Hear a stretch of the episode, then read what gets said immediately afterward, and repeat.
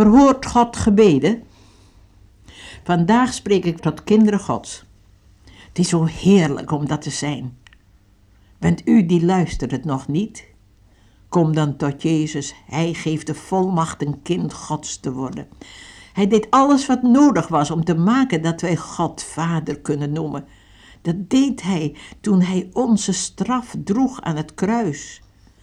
Jezus leeft. Hij is bij u. Spreek met hem. Hij hoort u. Leg uw hand in zijn hand. En dan maakt hij u een koningskind. Gods kind. Luister nu verder wat ik voor kinderen Gods ga vertellen over verhoorde gebeden. Jaren geleden sprak ik in Japan over het antwoord op ons zorgenprobleem. Ik vroeg: Kent u dat gevoel dat je hart lijkt op een koffer zwaar van je lasten? Ik tilde mijn koffertje op en liet het zien hoe het vol was van zware voorwerpen. Ik vertelde: Zo voelde mijn hart verleden week. En toen las ik die heerlijke tekst: Werp al uw bekommernissen op den Heer, Hij zorgt voor u. En toen heb ik het gedaan. Het ene na het andere bracht ik bij den Heer. Ik zei: Heer, hier zijn mijn medewerkers die zo vermoeid zijn. En toen nam ik twee voorwerpen uit die koffertje en legde ze op de tafel. Hier is die reis die ik de volgende week moet maken, naar die stad waar ik niemand ken. Wilt u me kracht en leiding geven? Wilt u geven dat ik christenen vind in die stad die me de weg kunnen wijzen?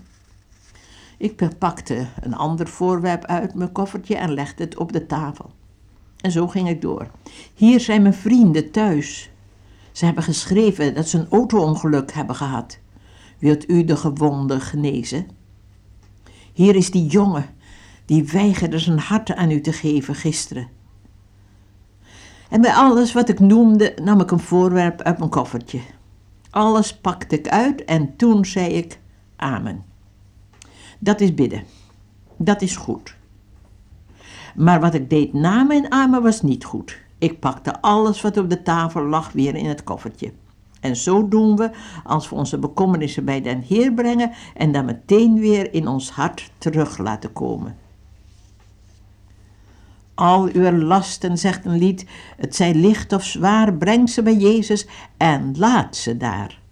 Alles reeds droeg hij op Golgotha. Nooit zag ik een vriend als Jezus. Veertien jaar later ontmoette ik een Japanner op een evangelistencongres in Berlijn. Hij zei, Corrie Boom, als ik u zie, denk ik aan uw zorgenkoffertje. Waar ik zag dat u eerst alles uitpakte en toen weer alles inpakte. En dat heeft mij bidden geleerd. Ik merkte weer hoe zo'n zichtbare illustratie lang in het geheugen blijft. U die luistert, vraag ik u nu. Hebt u uw zorgenkoffertje uitgepakt in uw morgengebed? Dat was goed. Uw hemelse vader weet wat u behoeft. Hij die voor een musje zorgt, zorgt ook voor u. Maar wat hebt u daarna gedaan? Is uw hart nog net zo zwaar als voor uw gebed? Vraag maar vergeving voor uw ongeloof en vraag of de Heer door zijn heilige geest u bidden leert. U leert het zorgenkoffertje uit te pakken en leeg verder te dragen. Hij werkt het geloof en vertrouwen in uw hart. En hij laat u ook zien dat er niets te groot is voor zijn almacht en niets te klein voor zijn liefde. Er zijn mensen die de Heer vertrouwen voor hun eeuwig behoud, maar niet voor de zorgen van elke dag. Zij zien niet dat juist onze problemen bedoeld zijn als het materiaal waar God een wonder van wil bouwen. God heeft u lief. Stel u eens voor dat een klein meisje bij vader komt met een gebroken pop. Het kleintje huilt van misère. Wat doet de vader? Zegt hij, die oude pop is geen dubbeltje waard, gooi het weg. Wel nee, hij neemt de pop en probeert die te repareren. Waarom neemt zo'n volwassen man zo'n oude, misschien vuile pop zo serieus? Omdat hij het ziet door de ogen van het kleine meisje, omdat hij die zo lief heeft. Zo ziet uw hemelse vader uw problemen door uw ogen, omdat hij u lief heeft.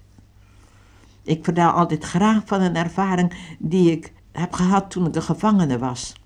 Ik was verkouden en had geen zakdoek. Ik vertaalde het Betsy, mijn zuster. En die zei, bid dan om een zakdoek. Ik begon te lachen, maar Betsy bad. Vader, ik bid u in Jezus' naam dat u Corrie een zakdoek geeft. Ze is verkouden. Even later hoorde ik mijn naam uitroepen. Ik ging naar het venster waar ik een vriendin van me zag die ook een gevangene was en die in het hospitaal werkte. Hier, zei ze, pak aan. Ik breng je een cadeautje. Ik opende het pakje en het was een zakdoek. Hoe wist je dat ik een zakdoek nodig had? Wist je dat ik verkouden was? Nee, zei ze, ik naaide zakdoeken van een oud stuk laken en toen was er een stem in mijn hart die zei, breng een zakdoek aan Corrie ten Boom. Dat zakdoekje, gemaakt van een oud stuk laken, was een boodschap uit de hemel voor me. Het vertelde me dat er een hemelse vader is die het hoort, als op een kleine planeet, de aarde, een van zijn kinderen bidt om een onmogelijk klein ding, een zakdoek.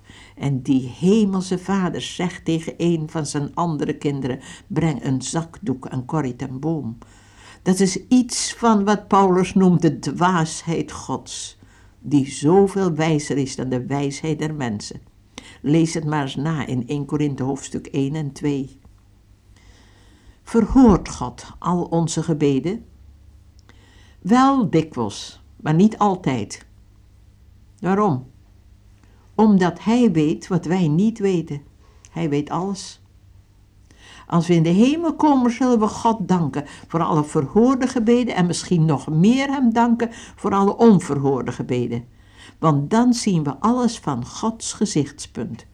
Dan zullen we zien dat God nooit fouten maakte. Zullen we bidden? Dank u, Vader, dat u ons zo lief hebt. En dat wij, als we uw kinderen zijn, dat eens helemaal echt zullen zien. Wilt u ons door uw Heilige Geest leren onze bekommernissen bij u te brengen en bij u te laten?